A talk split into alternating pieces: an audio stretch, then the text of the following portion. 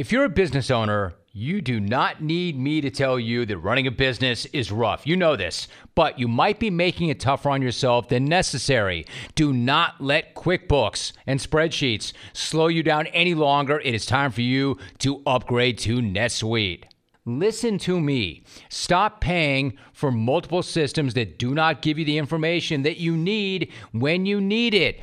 Man, ditch the spreadsheets and all that old software that you've outgrown that is so outdated. Upgrade to NetSuite by Oracle. It's the world's number one cloud business system. NetSuite gives you visibility and control over your financials, your HR, your inventory, your e commerce, and everything you need all in one place instantaneously.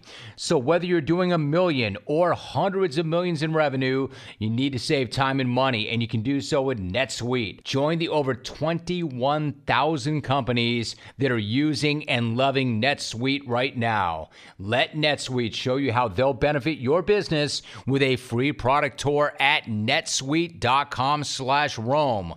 Schedule your free product tour right now at netsuite.com slash Rome, netsuite.com slash R O M E. The law of the farm has never changed. You still have to plow. Uh, you still have to plant. You still have to fertilize. You still have to weed, and you still have to water that no matter how fast the world moves, I think there's some things that don't change. Human nature is I don't want to have to do all the hard stuff. I just want all the fruit that comes from it. But your roots determine your fruit.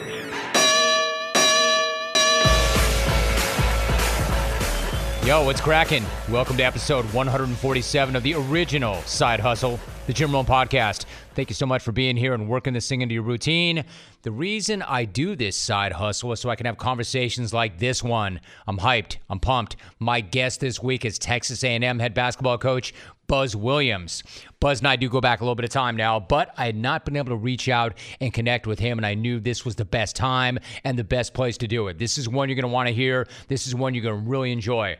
I couldn't wait to get caught up with Buzz to find out what he's thinking, what he's doing, what his message is to his team, to the rest of the world, which books he's reading, all the good stuff with Buzz. Episode 147 with Buzz Williams is coming at you right now.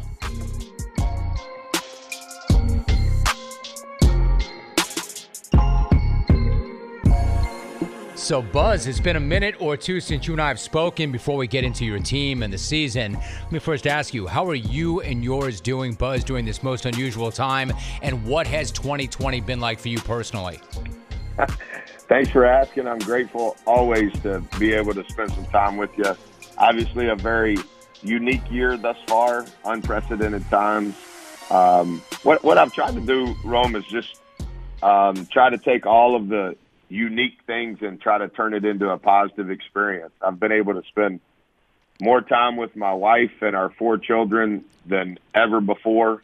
Um, that has been fantastic. And then obviously just through what we've all been through, I think if you're trying to grow in wisdom and learning, uh, there's multiple opportunities every day with all the things that are going on. So, um, hopefully we're all better because of it, but uh, my family is doing great, and I appreciate you asking about them. Yeah, I can appreciate that response, Buzz, and I knew that you would attack that the way you attack everything else, and I knew you'd make the most of that family time, so that's good to hear. So, Buzz, you were named the SEC Coach of the Year last season in your first year in the conference, and you were all set to lead your guys into the SEC tournament when that pandemic hit right before the tourney opener. I've talked to other coaches about this, but I really want your thoughts. How challenging, how tough was it to break that news to your team, and what was your message to them? Yeah, I, I don't know, uh, Rome, if I handled it the right way in hindsight.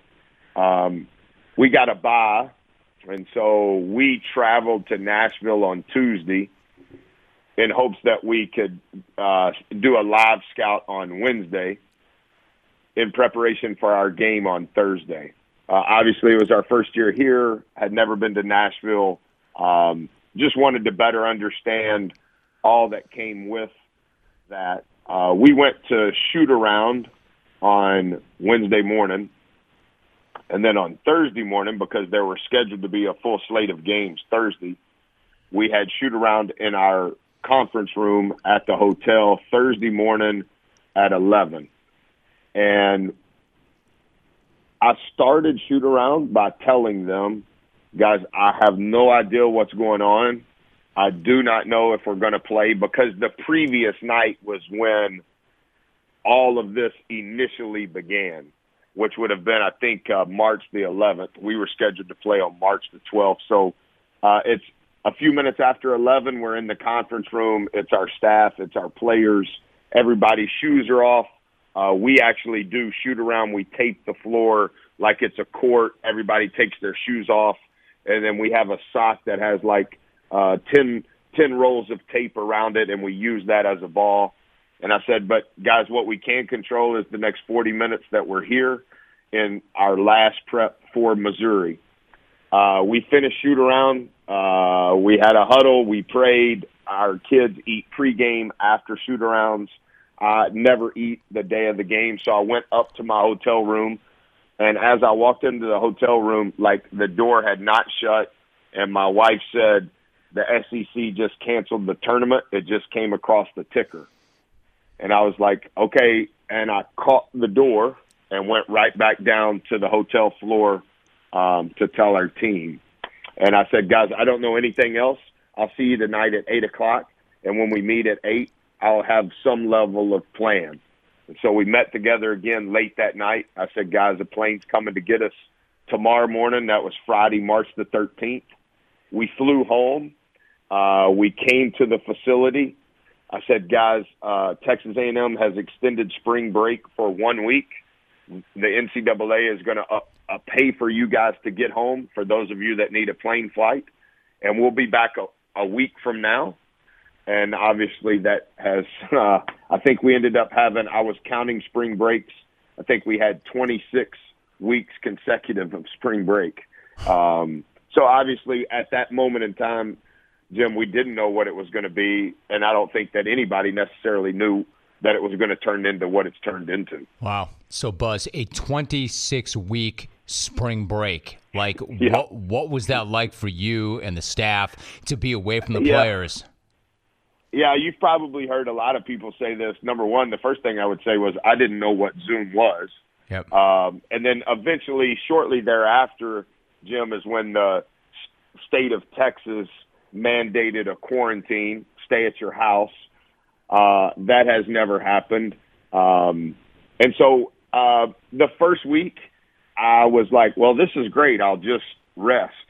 Uh, and then the second week, it was like, okay, I need to figure out what's going on. And then the third week, it was like, okay, I, I've got to figure out some way to do good, do good uh, with my family, do good with our staff, do good with our team. And so I started in week number three, started to find some level of forcing myself into a routine, into some sort of rhythm um, so I would I read a lot. I would wake up early, read, do my quiet time, my devotions, do all of that stuff.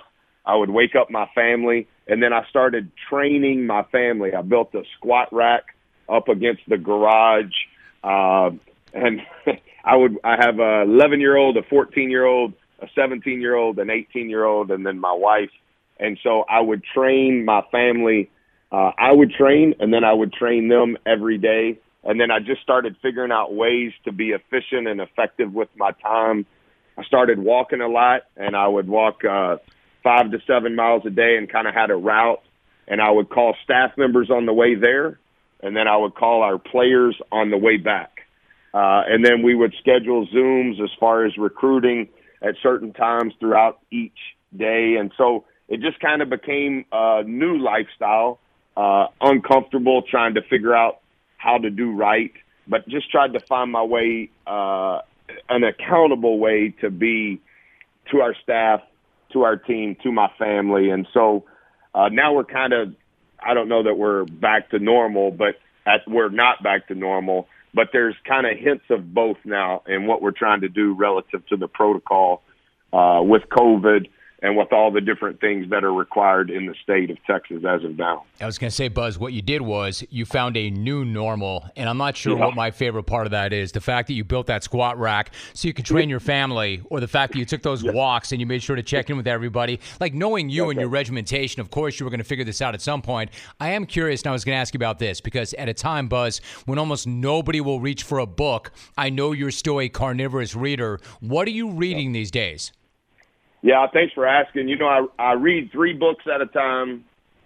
Um, one is spiritual, one is some sort of leadership, and then one is some sort of business or biographical.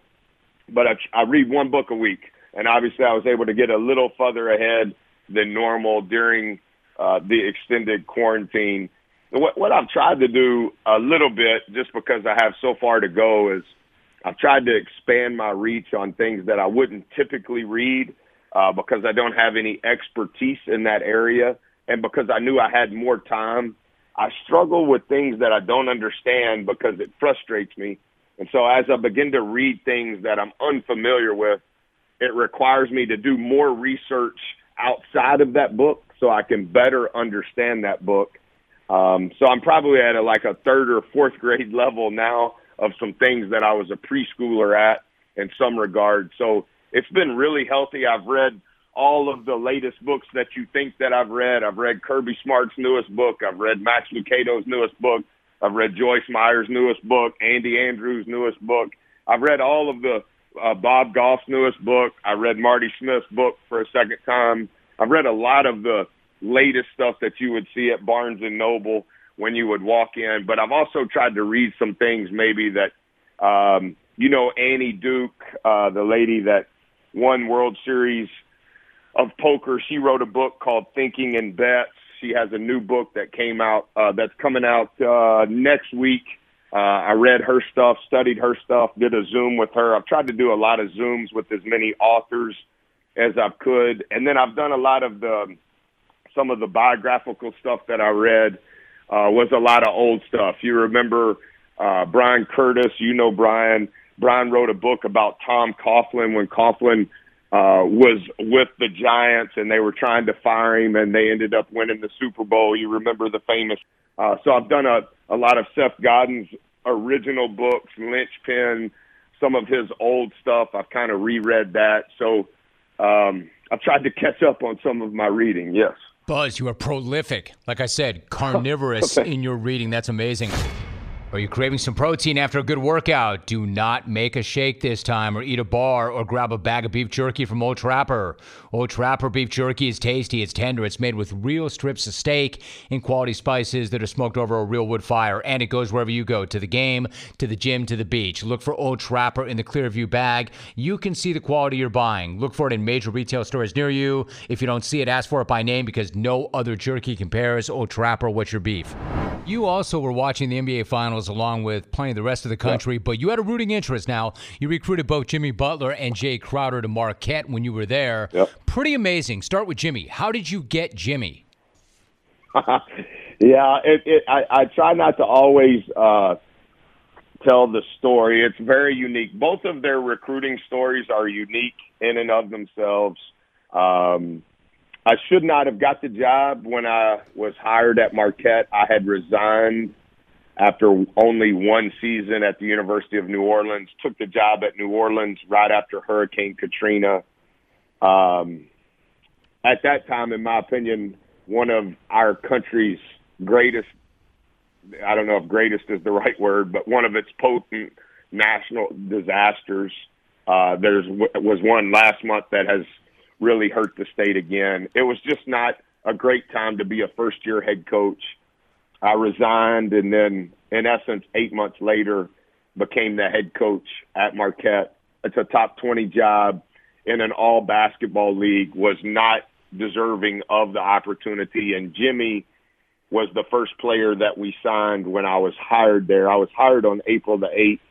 We signed Jimmy on April the 15th. April the 15th is always when the spring signing period starts. It's uh, tax day, but it's also uh, when the spring signing starts for men's basketball. And Uh, Jimmy was not recruited out of high school. He was a qualifier. He did not have to go to junior college from an academic standpoint. He went to junior college at Tyler Junior College just because uh, nobody recruited him. And we had signed a player from Tyler in November. And the player we had signed from Tyler Junior College in November, I had signed as an assistant at Texas A&M and then he went to a prep school because uh, he needed another year of maturity. I signed that same player. His name is Joe Fulce at the University of New Orleans in November. And so by the time he was scheduled to arrive in the summer for summer school, I had left to become an assistant at Marquette. That player, his name was Joe Fulce. So Joe says, Well, coach, if I'm not coming to New Orleans and I've already been to prep school, what am I supposed to do now? And I said, Well, I know you don't want to because you don't have to, but you probably should go to junior college and be re-recruited. I ended up signing him at Marquette. And so when I took the job at Marquette, when I was offered the job, I called Joe to let him know that I was going to be hired the next day as the head coach. And he said, Hey, coach, do you want to sign my roommate? Well, I knew who his roommate was because I had recruited Joe throughout the year. And I was like, well, Joe, do you think Jimmy's good enough? And he goes, Coach, you would love Jimmy. and I said, well, does Jimmy want to come? He goes, yeah. I said, well, look, I'll call you tomorrow night after the press conference, and maybe I can talk to you and Jimmy. So the night of my press conference, April the 8th, I guess that was 2008, I called Joe. Hey, Joe, what's up? Press conference went good, this and that. Coach, you want to talk to Jimmy? Sure. Hey, Jimmy, new coach, uh, shouldn't have got this job. I know you know who I am. Obviously, I know who you are. Do you want to come? He said, Yeah, coach, I want to come. What do I do? I said, Well, I'm going to send you some papers next week and you can sign them. And that was how we signed Jimmy. Uh, he never visited. Uh, I never wrote him 9,000 handwritten note, written notes. Uh, that was, he was our first signee at Marquette and uh, just incrementally got better, uh, just like he has, in my opinion, uh, in the league. And Jae's story, in my opinion, as from a coaching lens, is just as unique, maybe even more so than Jimmy's.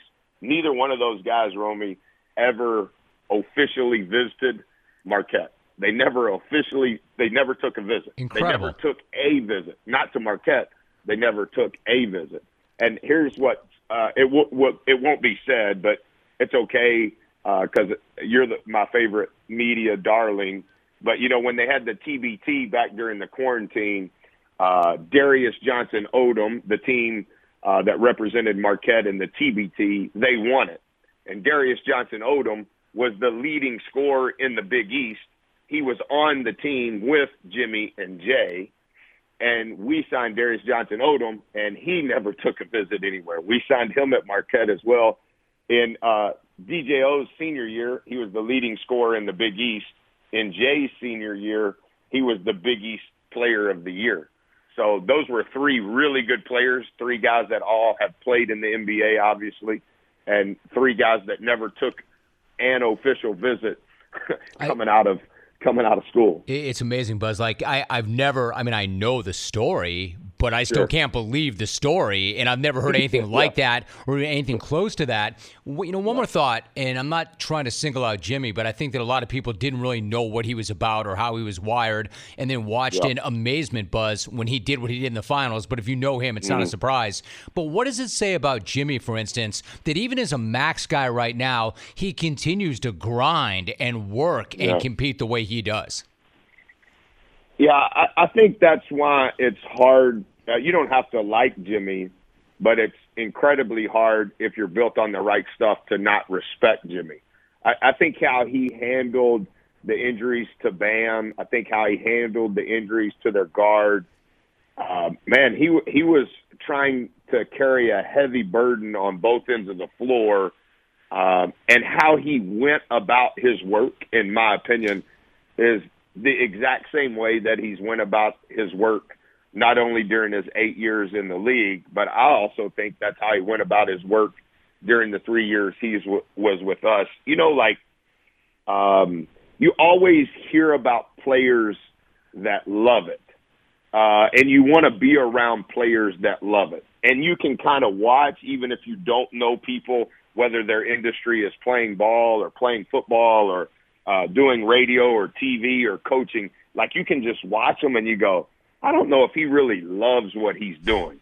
But when you watch people, it's easy to see. It's almost transparency like, wow, I don't know what he's doing, but I'm watching this show on Broadway in New York and I'm like, that person absolutely loves what they're doing.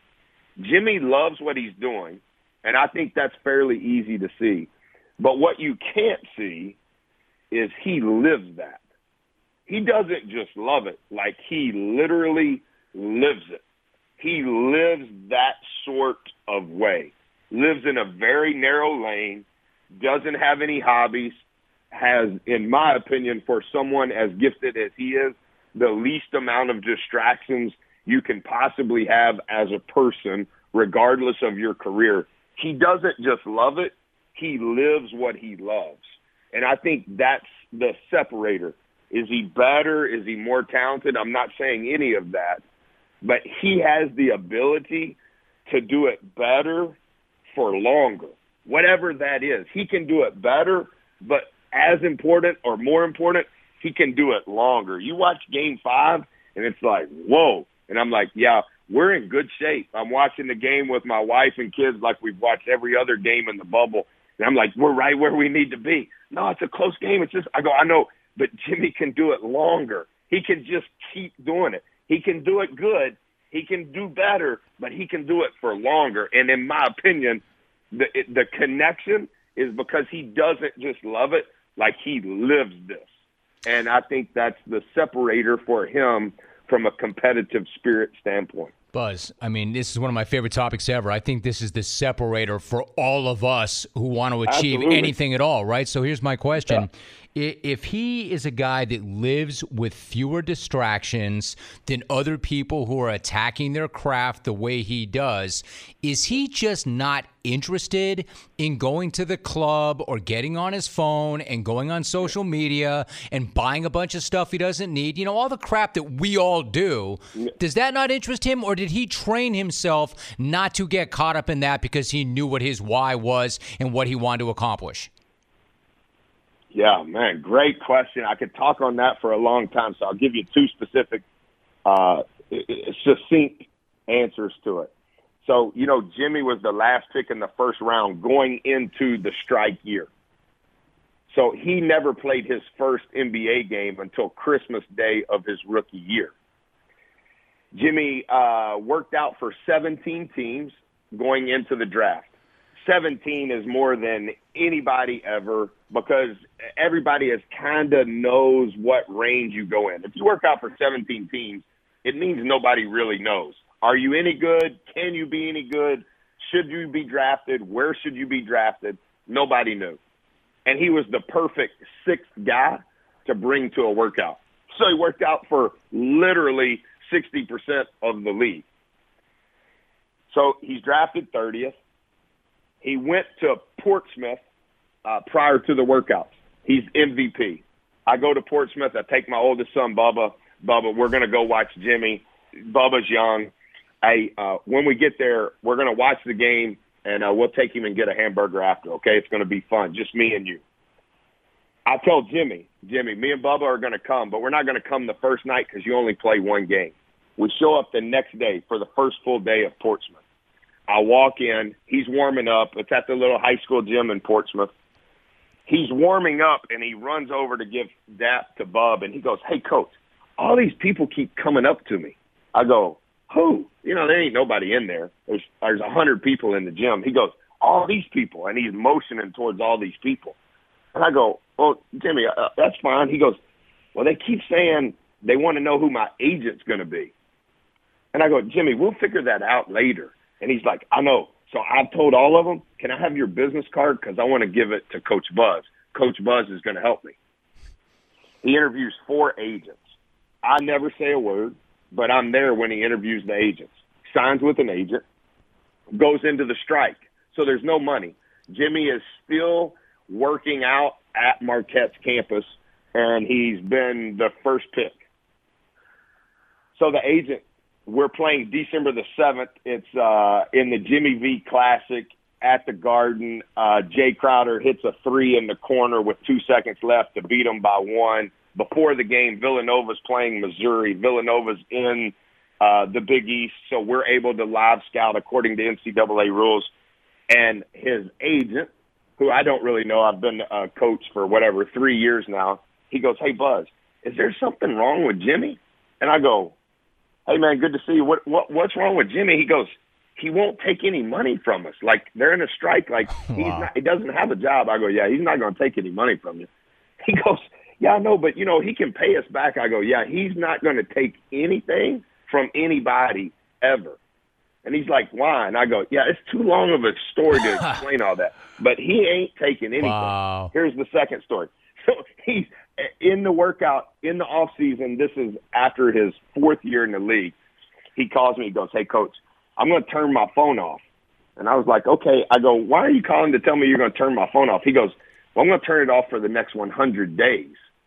And I go, "Okay, well, where are you going?" He goes, "Oh, we found this place way out here in the woods, and I told him I wanted to rent it for the summer, but I don't want any electronics, no TV, no cable, no internet, no Wi-Fi, no nothing.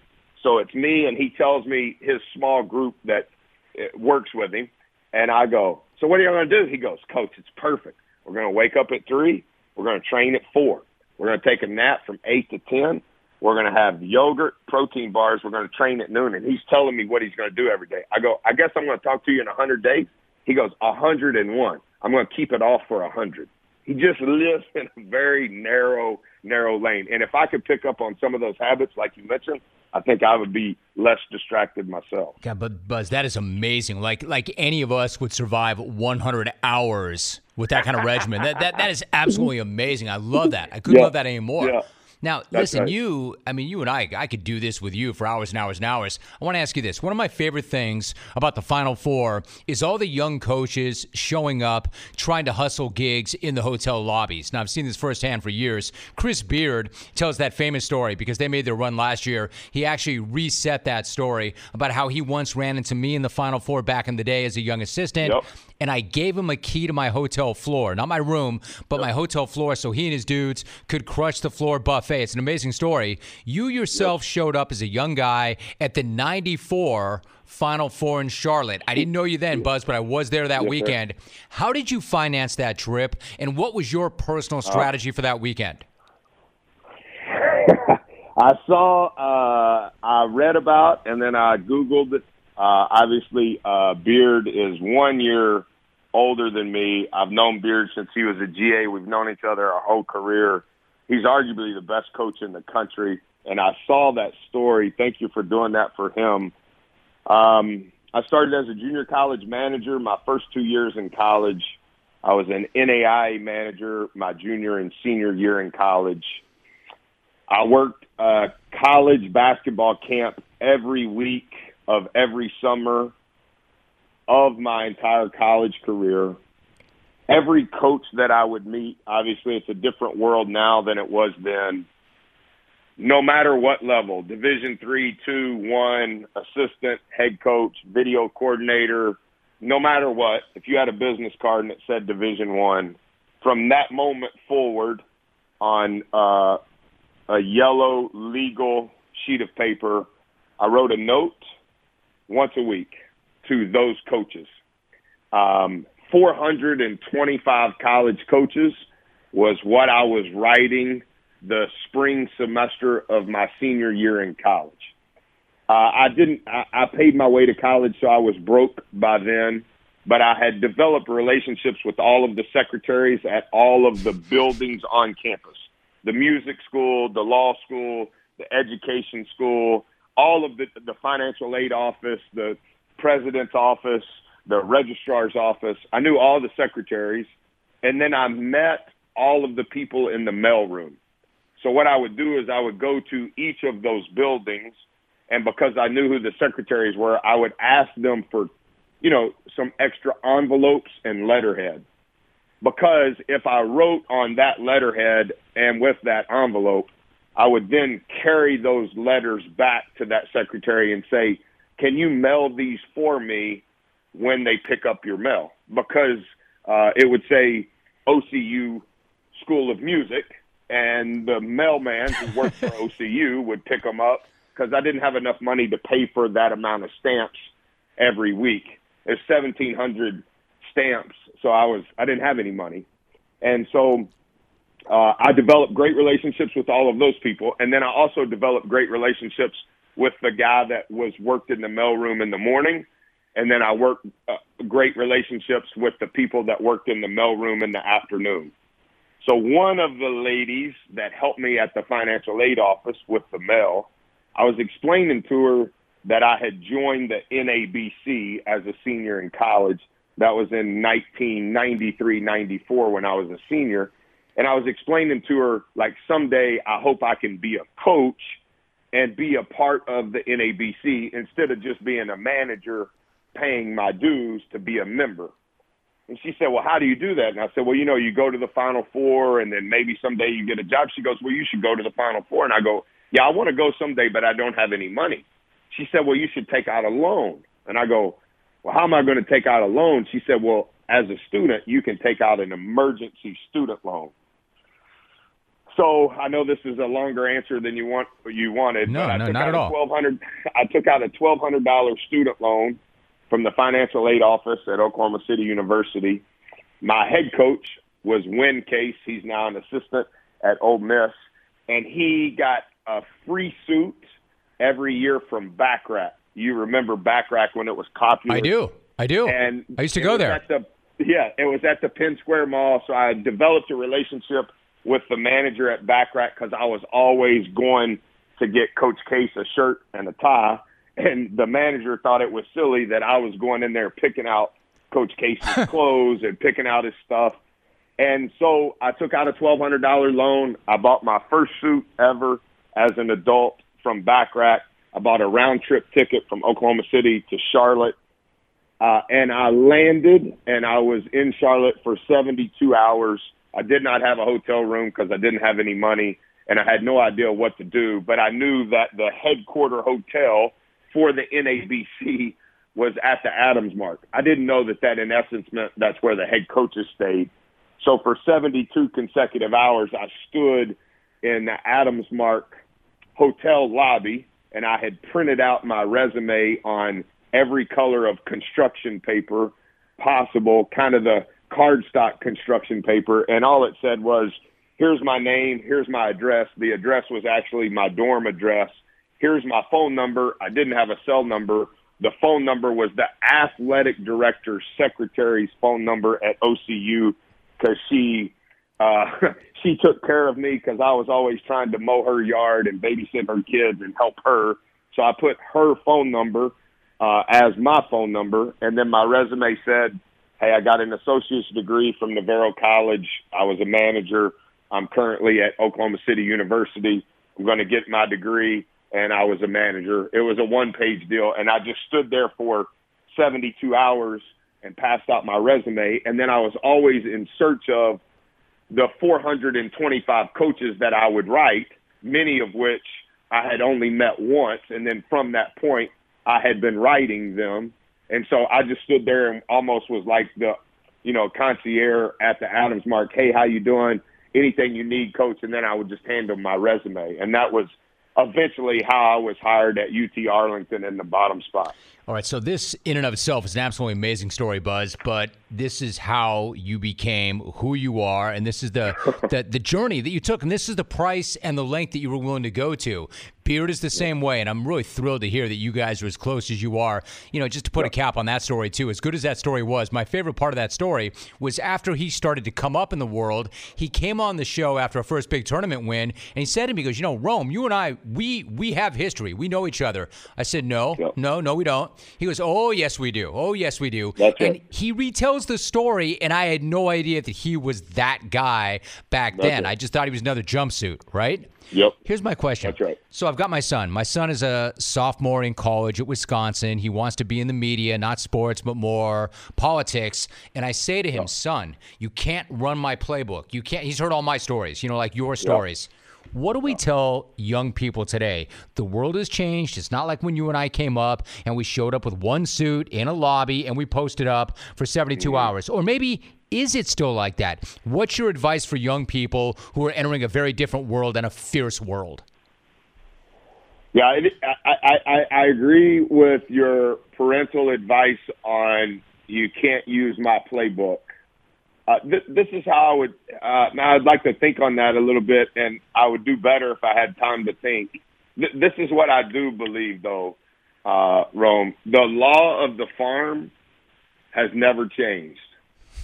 You still have to plow. Uh, you still have to plant. You still have to fertilize. You still have to weed, and you still have to water. And yes, our world is different now than it was 20 years ago.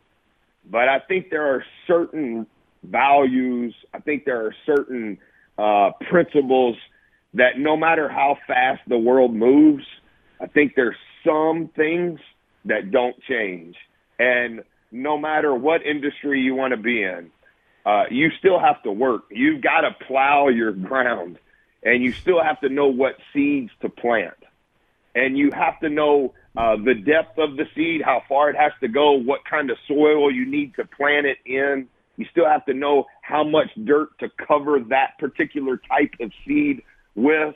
Uh, you still have to know uh, how to water that plant, how often, what time of day. You still have to know what kind of fertilizer to put on that relationship, to put on that plant in order for it to grow to be the best that it can be. And as it's growing, you can't let uh, you can't let the animals uh, eat it. You can't let weeds overtake it. And so the law of the farm, in my opinion, and I know I'm from the country, and that's a very country way to answer it, but that's that hasn't changed. And even though social media may think that it's changed and you can filter it and you can change it, nobody ever posts any bad pictures. Nobody ever posts any bad highlight videos. But what we see of somebody's outside, it's not the view on the inside. And on the inside, you know your story. And that's why, uh, other than the respect that I have for you, when people ask me my story, I very rarely ever say it publicly because I, I, I know my story, but I don't ever want to say it where it comes out like, man, if you do this, then look what happens because I don't think that that's correct. There's only one Jim Rome. That's my opinion, and nobody can use your playbook. But the process in which your son or anybody else that's trying to do something of the genre that you do, the law of the farm, it hasn't changed, and I don't think it is going to change. If you don't want to get out there and plow, then it ain't going to work. If you're going to try to be good at anything and you're not willing to work, it doesn't work. And like I tell our players, man, every day, what are we doing? What are we doing today, Buzz? Oh, I got a really good idea. You know what we're going to do today? We're going to water the plant. We're going to water the plant. Hey, Buzz, what are we going to do tomorrow? Man, I've been thinking about it. We're going to water the plant. And that's the hard part, no matter what it is, is do you have the toughness and the discipline? I can do it again. I can do it again. I can do it again. And if you're doing it for the fame, if you're doing it for the money, if you're doing it for the cars, if you're doing it for the followers, I think at some point it short circuits. But if if you want sustainable growth, then I think it's something that you have to do every day. And I think that's the hardest thing because human nature is I don't want to have to do all the hard stuff. I just want all the fruit that comes from it. But your roots determine your fruits. And so how can you develop your roots? And so if I, I, can fly to Madison, and that's what I would tell your son. Whoa, man. See, I, I, disagree with you, Buzz. You do not need to think on that any further. You already nailed that. You've already got the answer. It is the law of the farm, and your roots determine your fruits. Let me ask you something. Did you know that a fire department responds to a fire every 24 seconds? Fact. And October is Fire Prevention Month, and we have teamed up with First Alert, which is the most trusted brand in fire safety, to help you be prepared for the unexpected and to review some key safety tips.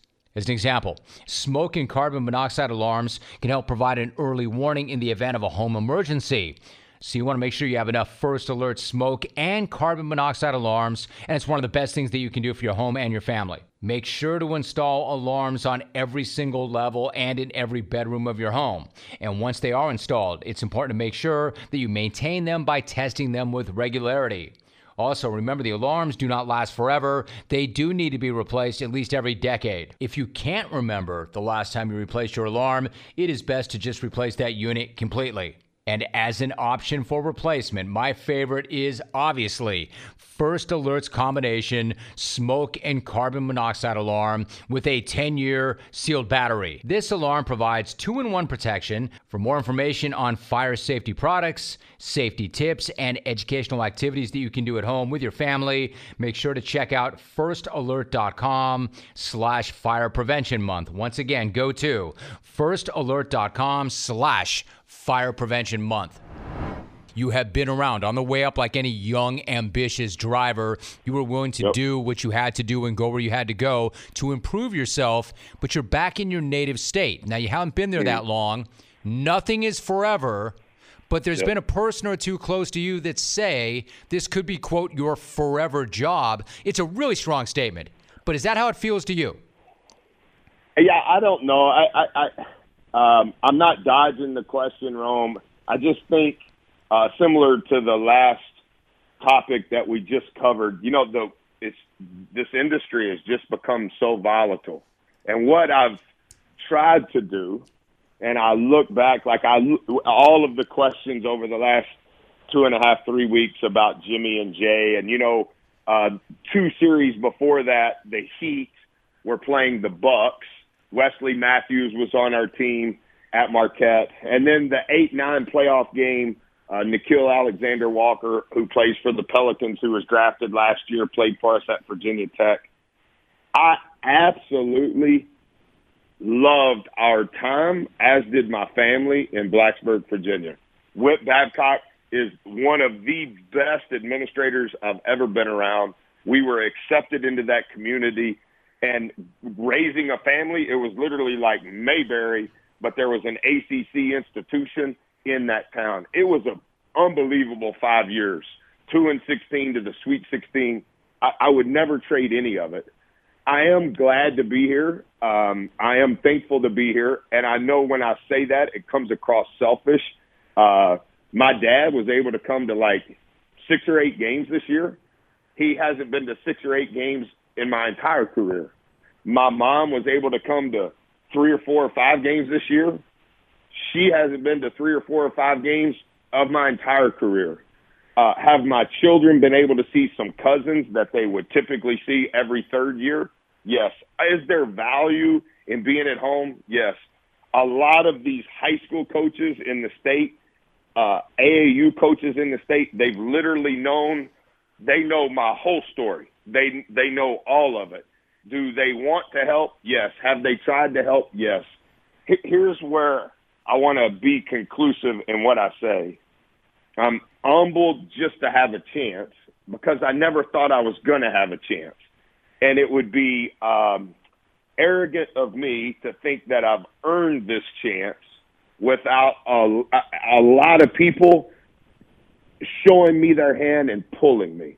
And so, however long it is that I coach and wherever it is that I coach, what I want to hold myself accountable to is how many people can I help? And I make mistakes. I don't do everything right. My tone is wrong, but I never want my intent to be wrong. Do I have the best staff? I think that I do. Do they make mistakes? Yes. Do our players are they the best? No. But how many how many people when Jim Rome's son interviews them in a national news story 20 years from now we'll look back at their experience at wherever we've been located and they'll look at this experience and go, that helped me on my journey to there. And as long as I can just be a transporter of hope and maybe have one or two things of wisdom that I help push towards people that will help change their life or the trajectory of their life in a positive way, regardless of where I'm employed and however long that it is that I coach or I join you and we do our own podcast from an island. I just want to feel like I'm doing something to help. Buzz, I know this to be so. I know this is not something that you just say. I know this is not something you take lightly. You are an extremely in an extremely cutthroat business, yet you have always always been so eager to help younger coaches to give back, to find time to make a difference, and I know this is why. I know this is exactly yep. why because you feel like people have done the same for you. Listen, I know th- that was a big ask on my part to spend that much time with you, Buzz, but I just felt like especially at this time, I really wanted to connect with you. You and I had not done that for quite quite some time. And as we get older and we go through what we go through, I know these relationships mean more than they ever have. I don't know, Buzz. I felt like I had to connect to you, so I really appreciate you for doing that, and I appreciate our friendship and relationship. You. you know this. So good to talk to you. And anytime Jim Rome calls, I always say yes. And uh, it's because of the respect that I have for you as a human, the skill you have in your craft. And so, in the most sincere way, I, it's I'm honored that you would even ask me to be on the show. It's like multiple bucket lists every time I get to be with you. So I sincerely appreciate it.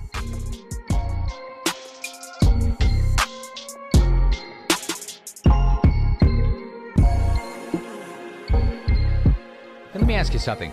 Did you know that a fire department responds to a fire every 24 seconds? Fact. And October is Fire Prevention Month, and we have teamed up with First Alert, which is the most trusted brand in fire safety, to help you be prepared for the unexpected and to review some key safety tips. As an example, smoke and carbon monoxide alarms can help provide an early warning in the event of a home emergency. So you want to make sure you have enough first alert smoke and carbon monoxide alarms, and it's one of the best things that you can do for your home and your family. Make sure to install alarms on every single level and in every bedroom of your home. And once they are installed, it's important to make sure that you maintain them by testing them with regularity. Also, remember the alarms do not last forever. They do need to be replaced at least every decade. If you can't remember the last time you replaced your alarm, it is best to just replace that unit completely. And as an option for replacement, my favorite is obviously First Alert's combination smoke and carbon monoxide alarm with a 10 year sealed battery. This alarm provides two in one protection. For more information on fire safety products, safety tips, and educational activities that you can do at home with your family, make sure to check out firstalert.com slash fire prevention month. Once again, go to firstalert.com slash fire prevention month. Man, that was so good. Enormous thanks to Buzz Williams for the time and for the incredible message. The law of the farm has not changed, and neither has Buzz. Still the best. Nobody better. Now, before you dip out, make sure you get subscribed. Leave a review if you can, because that really does help us, as well as you dropping a rating. All of that is so appreciated. Back next week with Ep 148, but until then, here are your coveted and prized voicemails. First new message. Jim, Steven Centerfield, one of your greatest lines ever uttered, and that's that's saying something. The clock, no, about Brady. Were you lobbying for that all-important Colorado Buffs fifth down? Come on, man. Even for you, that's like Hall of Fame times 18. Also, can't wait for Silk, Silkinson. Message saved. Next message. It's JJ from Kansas City. Hey, Coach O, you gotta be careful with that cigar, boy. They're in Como, baby. The SEC Tigers belong to Mizzou. Bo Pelini, take your pussy cat home. You still suck. You sucked when you were with Nebraska, and LSU should have never hired your ass. Message saved. Next message. Old Smack Donald in the box. What is up? This is David from Buffalo. Russell freaking Wilson. This guy, I mean, Romy, he never gets hit when he scrambles. This guy always can figure out a way to win games. He's never going to be the tallest guy. He's never going to be the guy that can do all the things that hey the analytics say. You know he should do this and do that. Well, you know what the guy does at the end of the game? He fucking wins. Russell Wilson is a winner. He is a Hall of Famer, and I swear he's going to win at least one more ring before it's all said and done. Out. Message saved. Next message. Yo, Jimos, it's Dr. Dave. It's been an interesting last few weeks. I've been following Silk Brow's candidacy, and even I gave a little bit to his campaign. But dude, if you're going to do an interview on television, don't fumble through the quote worse than I fumble through my calls. It makes you look bad. I might have name recognition too, but based on my lovely appearances on this show, but I'm not going to go around bragging about it to everyone. Message saved. Next message. Hi, Jim. Bella Bean, Calgary. I left your voicemail on the weekend about the NBA champs being the Toronto Raptors. Just go ahead and disregard that. Thanks.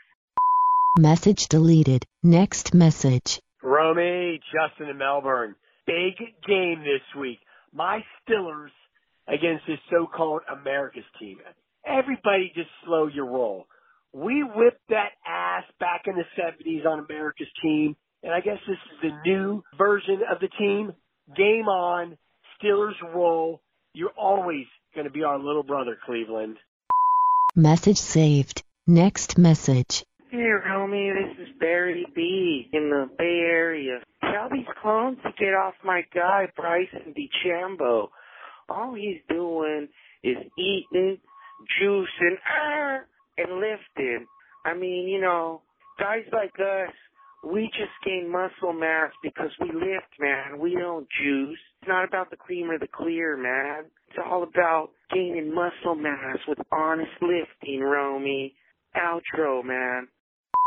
Message deleted. Next message. Rome, the big head is a jinx. Message deleted. You have no more messages.